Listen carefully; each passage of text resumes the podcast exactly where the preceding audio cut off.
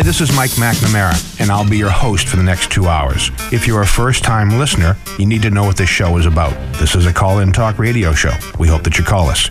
We don't give hot investment tips or predict where the stock market is going from here. Hot tips aren't a sensible way to invest your money, and nobody knows where the financial markets are going. We do talk about a wide range of topics related to personal finances, investments, and retirement planning.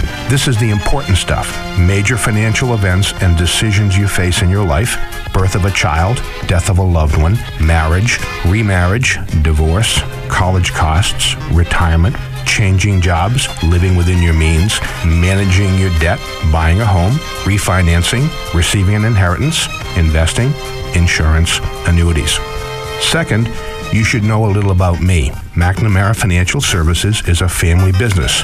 The four of us are certified financial planner practitioners. We manage money for a fee. We provide retirement planning on an hourly basis for a fee to folks who need it. And we figure that's just about everybody. We always try to do what's best for our clients, and we're into long term client relationships.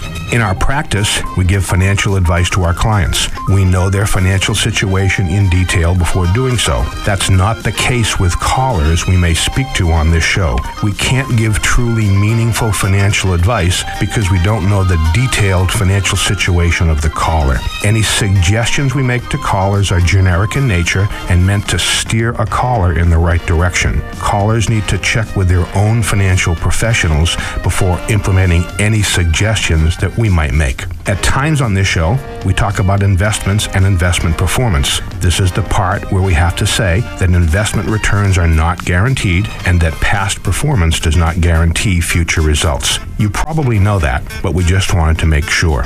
So, if you have a question for us, please give us a call at 781 837 4900. The only dumb question is the one that you don't ask.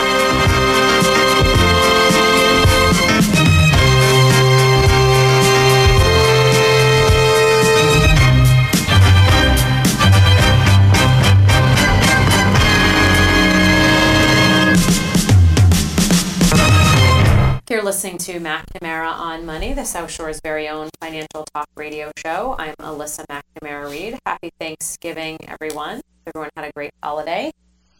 Um, we wanted to tie in today's content with the holiday, just to be really, just to be cute about it. So we're doing a thanks and giving show, and I'm pretty sure Kirby did this last year. Maybe. Maybe the the outline was a little bit different, and the content was different, obviously. Right. Um, but we wanted to talk about inheriting monies and leaving a legacy. So approaching inheritances from both angles, whether you're the recipient or the one leaving the assets to someone. And I thought it was an appropriate time. to do that. So we've chat we chatted the first um, couple segments of the show, or the first hour was focusing on if you're the recipient of dollars, so you're being thankful. You're on, We you're on the didn't- thank you we didn't actually mention that in the when we were talking about it that to be thankful. Oh. but Thank you. that was the whole premise of, of today's show is Yeah. that um, you're thankful Right. for um, you know though it generally comes from an unfortunate event in the passing of someone you're perhaps you know most likely thankful for um, receiving the assets many certainly met lots and lots of people who you know an unfortunate thing happens but can better their own financial situation certainly um, as a result.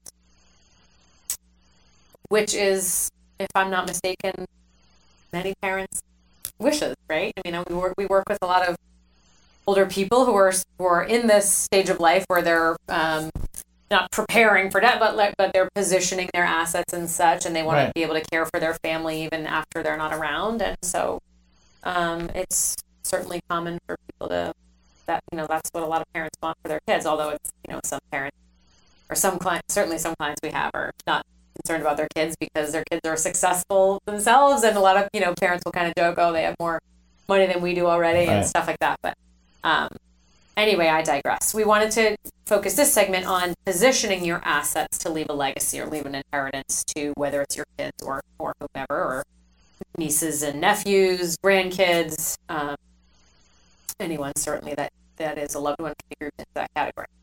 So, one of the things we do for our retiree clients is what we call income planning, which, well, it's not that fancy of a term, but it's just kind of a fancy term for like where do we, where do you take your money from when you need money beyond Social Security and or pension?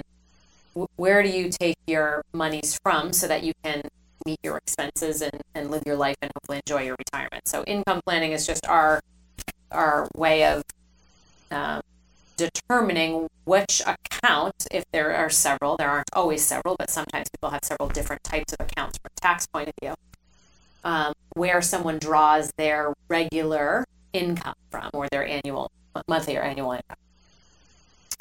So I often will say, and I'm and, and, and there's a lot of truth to this. There is there is almost always a difference between from a tax point of view, what is best for the let's let's assume it's a retiree. What is best for the retiree during his or her lifetime from a tax point of view, in terms of where to draw assets in an efficient way. And that's usually the exact opposite of what is best for their kids when mm. their kids inherit monies. And I generally bring this up, I bring this up most frequently when I have a meeting with a client and they bring their adult adult kids with them, which happens frequently because, um, well, for whatever reason, there's yeah. there's just a lot of parents that you know as they get older, they want their adult children to know what is going on in their financial life so that they can, you know, so that there is someone that's there that understands and, and has a relationship with their financial professional so that if they pass or if they can't make you know decisions anymore then there's someone in the loop. So this is it's relatively common.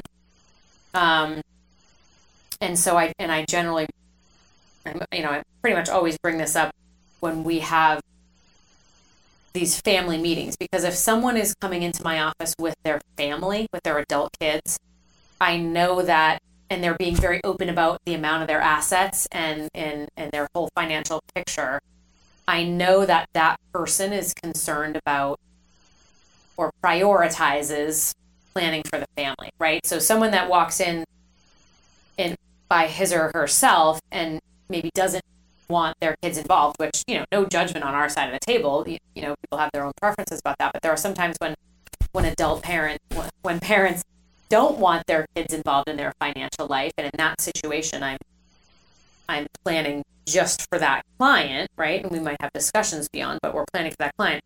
And it's just a little bit different from when someone walks in with their family because then I know that that planning or that you know that the financial picture is for the family and not just that one person. So I think that it just introduces a little bit of a different dynamic. Mm-hmm. So if you think about a retiree while he or she is living and what is best for them from a tax point of view in terms of where they draw their assets. So, from a tax efficiency standpoint, the best place for us to take money from to supplement a retiree's fixed income is number one, a Roth IRA if they have one, because all dollars come out of that tax free. Number two, a non qualified or a non retirement account if they have one, because income, because dollars from that account the sort of the worst tax consequences capital gains rates, but it's not even fully taxed at capital gains rates because there's what's called called return of uh, capital. You don't need to get too nerdy on that one, but that's a very tax efficient place to get right. money usually. And then the third place, or the worst place for us to get money for a retiree while he, he or she is living, is their retirement account because all dollars that come out of tax come out there is taxable at income rates.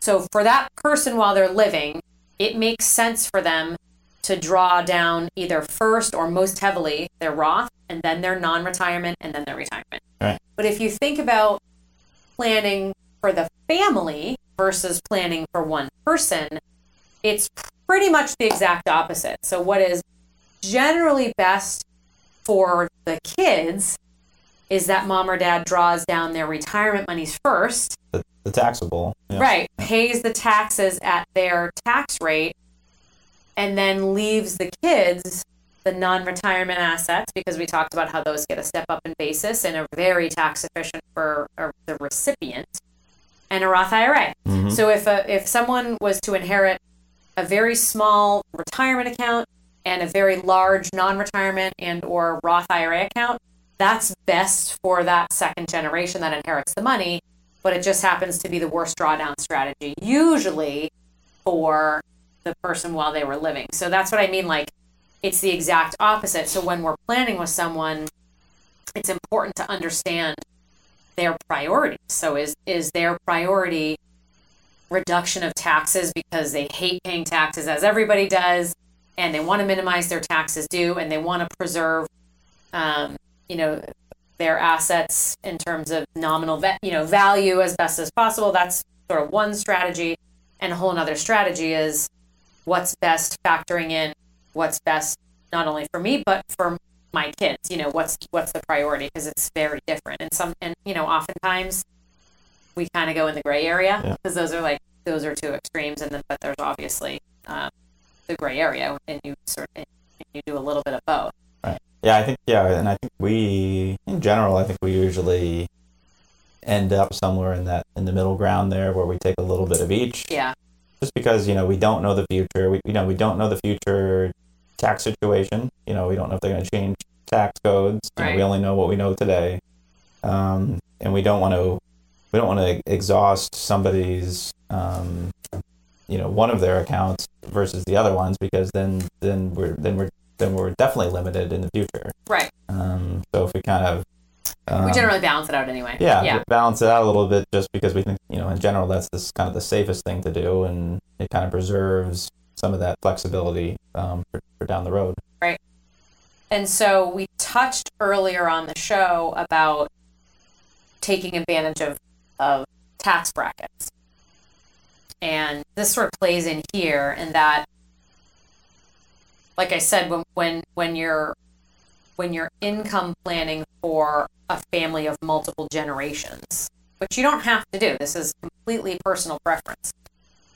When you're income planning for the the entire family, like we said earlier, oftentimes the the matriarch or patriarch of that family, the, the oldest person with the assets that we're that we're talking about right now, oftentimes that person is in a lower tax bracket than their adult kid because their adult kids are still working, they you know, they're in their highest income earning years and, and a retiree likely has lower needs and isn't, you know, their taxable income might be lower than their adult kids just based on, you know, just situationally dependent. So if you think of it in that regard, taxes are going to be paid at some point. They're either going to be paid by the the retiree parent during his or her lifetime, or they're going to be paid by the kids when they inherit the dollars, or maybe they're going to be paid by the grandkids when if it gets to the next generation. But taxes are going to be paid at some point, and if you're family planning, then you might decide to take advantage of the retiree's lower tax bracket if that's the case. I mean, you know, looking at the the tax brackets changed for this calendar year, but looking at you know tax brackets for um, a married couple, let- like let's say a retiree's adult um, a kid is married, um, and let's say that they make good money and their income is over three hundred and fifteen thousand dollars. They're in the thirty-two percent tax bracket. And let's contrast that just as an example, but you can contrast that with someone, a retiree, for example. Maybe they are living on Social Security and they have very uh, minimal needs, plus now a $12,000 standard deduction. And if they're not drawing much out of retirement accounts, if they're single and their income is less than $38,000, taxable income, which would factor in a standard deduction, so their real income could be more than that. But if they have modest expenses and, you know, they could be in the 12% tax bracket. And so that's a 20% difference between a 12% tax bracket and the 32 if, if they're adult kids, if they were married and they made good money, or even if they were single and they made great money. Um, so that's that's what we meant by sort of taking advantage of tax brackets in, in, in the world of paying taxes, you want to pay taxes at the lowest bracket possible. And this is just an example of in a perfectly legal manner, taking you know, taking advantage of taking potentially a, you know distributions from the retirement monies of again that older retiree and paying taxes at a lower bracket, of course you have to bear in mind how much you draw and, and, and you know whether or not that bumps you to another bracket. But it you know you can sort of take advantage of getting money on a retirement account and paying a lower amount of taxes on it and preserving non-retirement accounts if they exist for the next generation. So that's just a that's just a legacy planning um, option.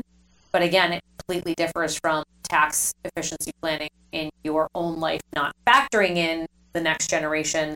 And so just make sure you discuss with your financial professional what is most important to you. And if preserving assets or leaving efficient assets um, to your beneficiaries is important to you, then it's just something to discuss. On that note, we wanted to talk about beneficiary designations Yes. Because Talking well, about yeah, positioning, yeah, positioning Yeah. for the next yeah. I mean, we we several years ago, we didn't do this forever as long as I've been at McNamara Financial, which is now 15 and a half years, which is crazy. It makes me feel older than I feel physically. But um, oftentimes in our world, so it's retirement accounts, back up a moment, retirement accounts by nature of the fact that they're retirement accounts, they have beneficiaries associated with them. So when you open up a 401k for your company or an IRA, on the application or on the website where you're opening it up, you're going to be asked who you want to name as beneficiaries. If you don't name anyone, your estate is the default beneficiary, and then the intestate laws in your state would, would control who receives those assets. But most people name a beneficiary. It's usually their spouse if they have one. If not, it's their kids in equal in equal uh, percentages. Or actually, we can talk about that in a minute. But um, oftentimes, people will name a beneficiary, and then if they have that account open for ten or twenty years, they might never again about. Yeah, look at that Yeah. beneficiary. We got in the habit probably eight or ten years ago, if not longer, of you know in our annual review meetings with clients reminding them of how their beneficiaries read because sometimes people do estate planning or someone passes or someone has a new you know a new kid New or a grandkid or and so uh, beneficiary designations are should be fluid, right? And Right. change as your life changes and as your wishes change. And um and you should revisit those regularly. That goes for life insurance as well, by the way. Um and beneficiary designations supersede a will. So that confuses people. Sometimes people say, "Well, I don't need to do that. It says in my will who I want my assets to go to," or I, or they might say, "It says in my trust who I want my assets to go to." Beneficiary designations on retirement accounts supersede both of those documents, Right. will And- and and any trust. And the other point to that is if if they're not naming somebody because they want their will to handle it, that's great, but it's going to go through probate and it's going to take a year plus for it to end up wherever it's going. Right, and they would have to name their estate as beneficiary instead of naming that that Right. person. I mean, the, the beauty of a beneficiary designation is that it doesn't go through probate. Beneficiaries step into the assets relatively immediately as soon as the, the paperwork is done and the logistics are complete. Um, but it's nice in that regard. But your will does not control your beneficiaries of your retirement accounts or your life insurance, by the way, unless you unless you name your estate Mhm. we catch a lot of I If- guess I will say errors If, with if, with iffy, regard. thing, iffy thing. yeah, and and So, sometimes we're not sometimes these errors are they were intentional, but but people might not quite understand or or comprehend the ramifications of certain beneficiary designations. So one thing to consider is if you and this is one I hear very frequently. Someone might say, uh, or I might ask them, who would- who would you like to name as beneficiary of your account? Maybe they have two kids, Mhm. and they might say, um, "Well, I'm going to name my daughter and- because I know that she'll give half of it to my son." Right? Maybe they just they think it'll be easier, or for whatever reason. I hear that all the time, or some variation of that.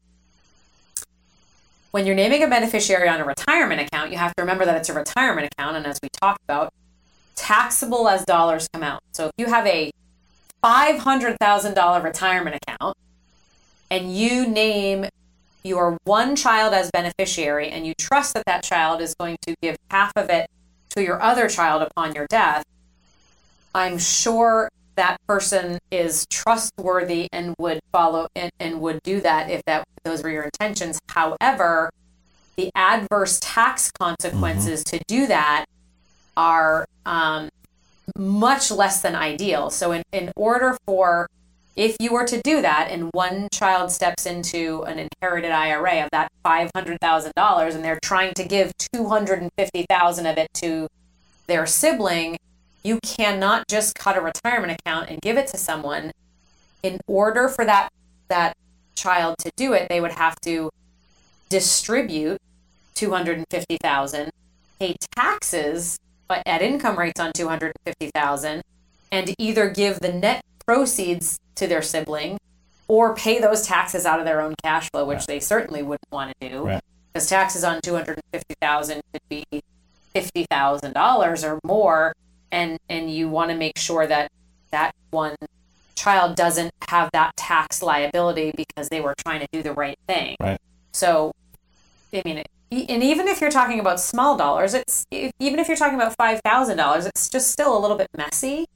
So number one, from an in- income tax point of view, that is not a good plan. So just name the actual people so that one child doesn't have those adverse income tax consequences, and the other component is gift taxes, which we haven't touched on at all today, but but they're we're saving that. We're we are saving yes, we're saving that for our next segment but there are potentially also adverse tax consequences to give large amounts of money to anyone. So in that example, not a good plan for a variety of reasons. Well, and a couple other things is, you know, you name let's say you name Susie, you know, you got two kids, you name Susie, hundred yeah. And you pass away and Susie's in legal trouble or Susie's got a lawsuit Fair against enough. her and now Bobby's uh, you know half yeah goes goes to Susie's lawyers and right um, or to her ex-husband if they are right. getting divorced right. half of it could be scooped up in a divorce yeah so there there's are... a, just there's a, there yeah a lot of times you know there are too many assumptions and there are too many things that can that can go wrong um with that you know with that kind of stuff is not a clean so, beneficiary so, designation. So, you know, is it, it might seem like a pain, you know, to be constantly changing them or worrying about them, but we think it's worth it, um, you know, to be, re, you know, at least looking at them, you know, once a year yep. uh, or, or some frequency, reevaluating, does it still make sense based on people's situations, uh, all those things. Yeah. Um, what was the other one? Oh, minors. Oh, minors, minors. Yeah. yeah. Um, you know, for another example is maybe a younger family. You know, say, say the adults, you know, the parents are maybe in their, you know, 30s or 40, you know, whatever, where they have young kids. And yeah. so if they name, you know, say they name their spouse as their primary beneficiary and then they name their children as, you know, contingent beneficiaries. But if the children are, you know, if they're six months old, yeah, you know, 10 years old, um, you know, any, any age where they're not you know capable of managing money or man, you know on their own um, you know if you just name them as an outright beneficiary that's that money's going to go to them and they can do whatever they want with it um, and so you know uh, you know as we'll say a million times we're not attorneys but we would often tell tell those you know young family members to consider maybe maybe opening up you know creating a trust with an attorney um, you know that would you know hold those assets for the kids, and then there would be a trustee, you know, somebody of age, uh, you know, um, you know, with their best interest in mind that will uh, help manage the money for them. Um, so that's another one that we often see is you know somebody naming their, you know, very young child as yeah. a beneficiary. And I mean, in in if if a young child was to inherit monies via via designation, a beneficiary designation, until they were the age of majority, I get confused because there's sort of two ages of majority in Massachusetts, but I believe it's until they're 18. A financial custodian would be named. And but if they're over 18, they would step into the assets outright and could do whatever they want with the asset. And in, in for you know, I don't have 18 year old children, but I'm imagining that most 18 year olds aren't as responsible with money as most 38 year olds, for example. So an 18 year old is still, in many people's eyes, um, a child from a responsibility point of view, mm-hmm. perhaps with managing finances anyway. I'm certainly not implying anyone's 18 year old is irresponsible in any other regard, but from a managing money point of view, um, you know, impulsive. We talked about not being impulsive earlier and probably a higher probability of impulsiveness, uh, impulsiveness, is that a word? Mm-hmm. Taking place uh, w- with inheriting large chunks of money. Um, but if but if a child under the age of majority inherits assets, a financial custodian would be named. How, I, what I'm a little, what I am unclear of though, in an estate plan, when we have our estate planning show, we'll have to get this question answered too. Is what's the, who's the default custodian, right? I, I don't know if it's the person that they might have named in the will. You know, if there's a will and a financial custodian Yeah. is named, perhaps is it a is it that person? Yeah. Yeah, it, it could be a judge. Right. In in if there was no legal document or there was no will, a judge could be, or you know, people can apply for guardianship. I know legal guardianship, probably financial custodianship. So, um, you know that that's you know, th- th- but but your point is a really good one, and that you know, an 18 or a 20 or even a 25 year old, you know, that a lot of people might still think that's too young to be controlling finances.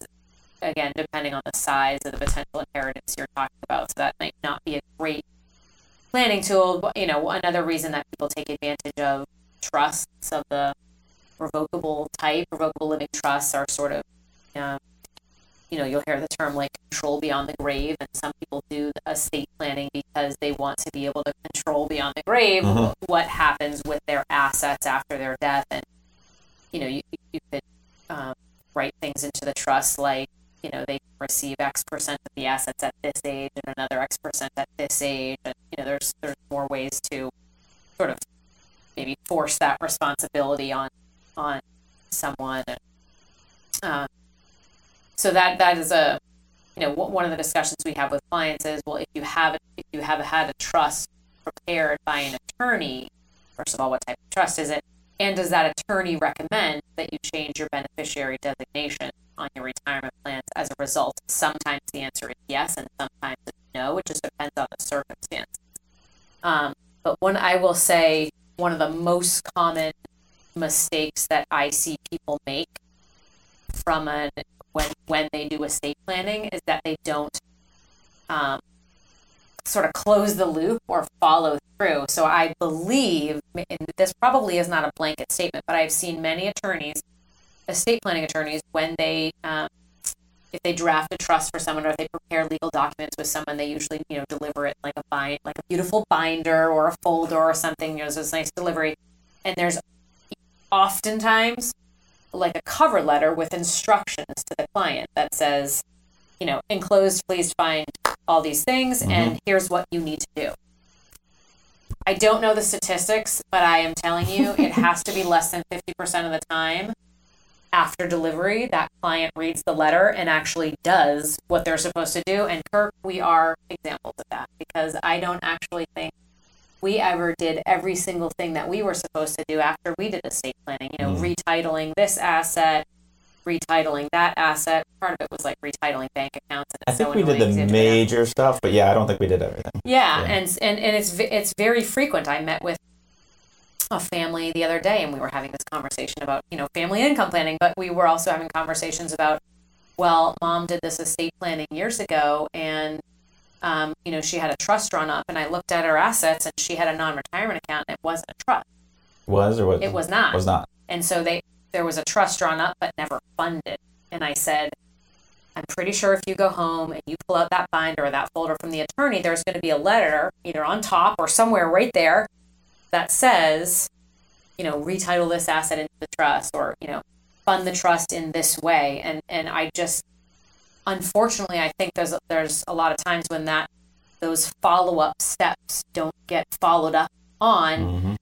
and I, you know, a, a, a large, uh, re, a significant reason for that is probably that the person that the client didn't understand what they were supposed to do. And I read that letter, and while it makes almost perfect sense to to you and to me, or or most of it makes sense anyway, it might not make sense to the layperson that doesn't, you know, that is not in our world every day. Um, and so that, you know, one of the biggest mistakes people make is that they do estate planning and then they don't implement their estate plan. So just having signed those documents with regards to a trust, for example, um, doesn't mean that you funded the trust. You have to go through and fund the trust. If, if you're supposed to, you might have to change beneficiaries on retirement accounts. I'm going off on a huge tangent here, by the way. Um, but I get, I get a little bit, um, I don't know. I get like a little. I get. I get. Um, not frustrated. That's Worked not the right word. I get worked up about it because I because I I feel sad for these people that they in a, and luckily you know in in these the situations I can think of we're talking about it like before it's too late, but you know they haven't passed yet, but there, I mean, there's they still time. But I get yeah. I get They spent a lot of you and Yeah. you know they spent some good money you know Yeah. creating these documents, and then if they don't actually do the right thing, they're they're they're, they're Yeah. not effective. potentially wasted. I mean, well, I mean, your you know your will is your will, and that's written and that, that was signed, and, and Right. a lot of those documents, you know, different answer for some of those documents. But with regards to a trust, there's generally things that happen as a or are supposed to happen as a follow up, and unfortunately, I don't think that that's the case frequently. I just meet a lot of people that haven't followed up with their estate plan, perhaps through no fault of their own. Um, they forgot or they didn't understand or whatever. So anyway, if you if you did a trust and you didn't read through that letter and, and do all the things you were supposed to, pull that document out. Um, do that as a Christmas present to yourself and make sure you you followed up on, on what that attorney asked you to do. Also anything help. All right, so that was positioning of assets for leaving a legacy. We we didn't touch on maybe at the beginning of after this quick break we could touch upon uh, asset protection Mhm. we didn't really touch on that. We could do that relatively quickly and then sort of talk about some charitable giving on the giving side as well. So happy Thanksgiving weekend, everyone. I hope you had a great holiday. We were talking about thanks and giving today. So receiving in, uh, inheritances and preparing assets or, or, to leave to someone or, or gifting. And I'm Alyssa McNamara Reed. You're listening to McNamara on Money, joined this morning by my husband, Kirk Reed. Um, this is great. We're spending all this time together over the holiday weekend doing the radio show together. Um, it's all good things. So we will take a break. We'll come right back. We'll finish up our last segment on thanks and charitable giving, and we'll be right back.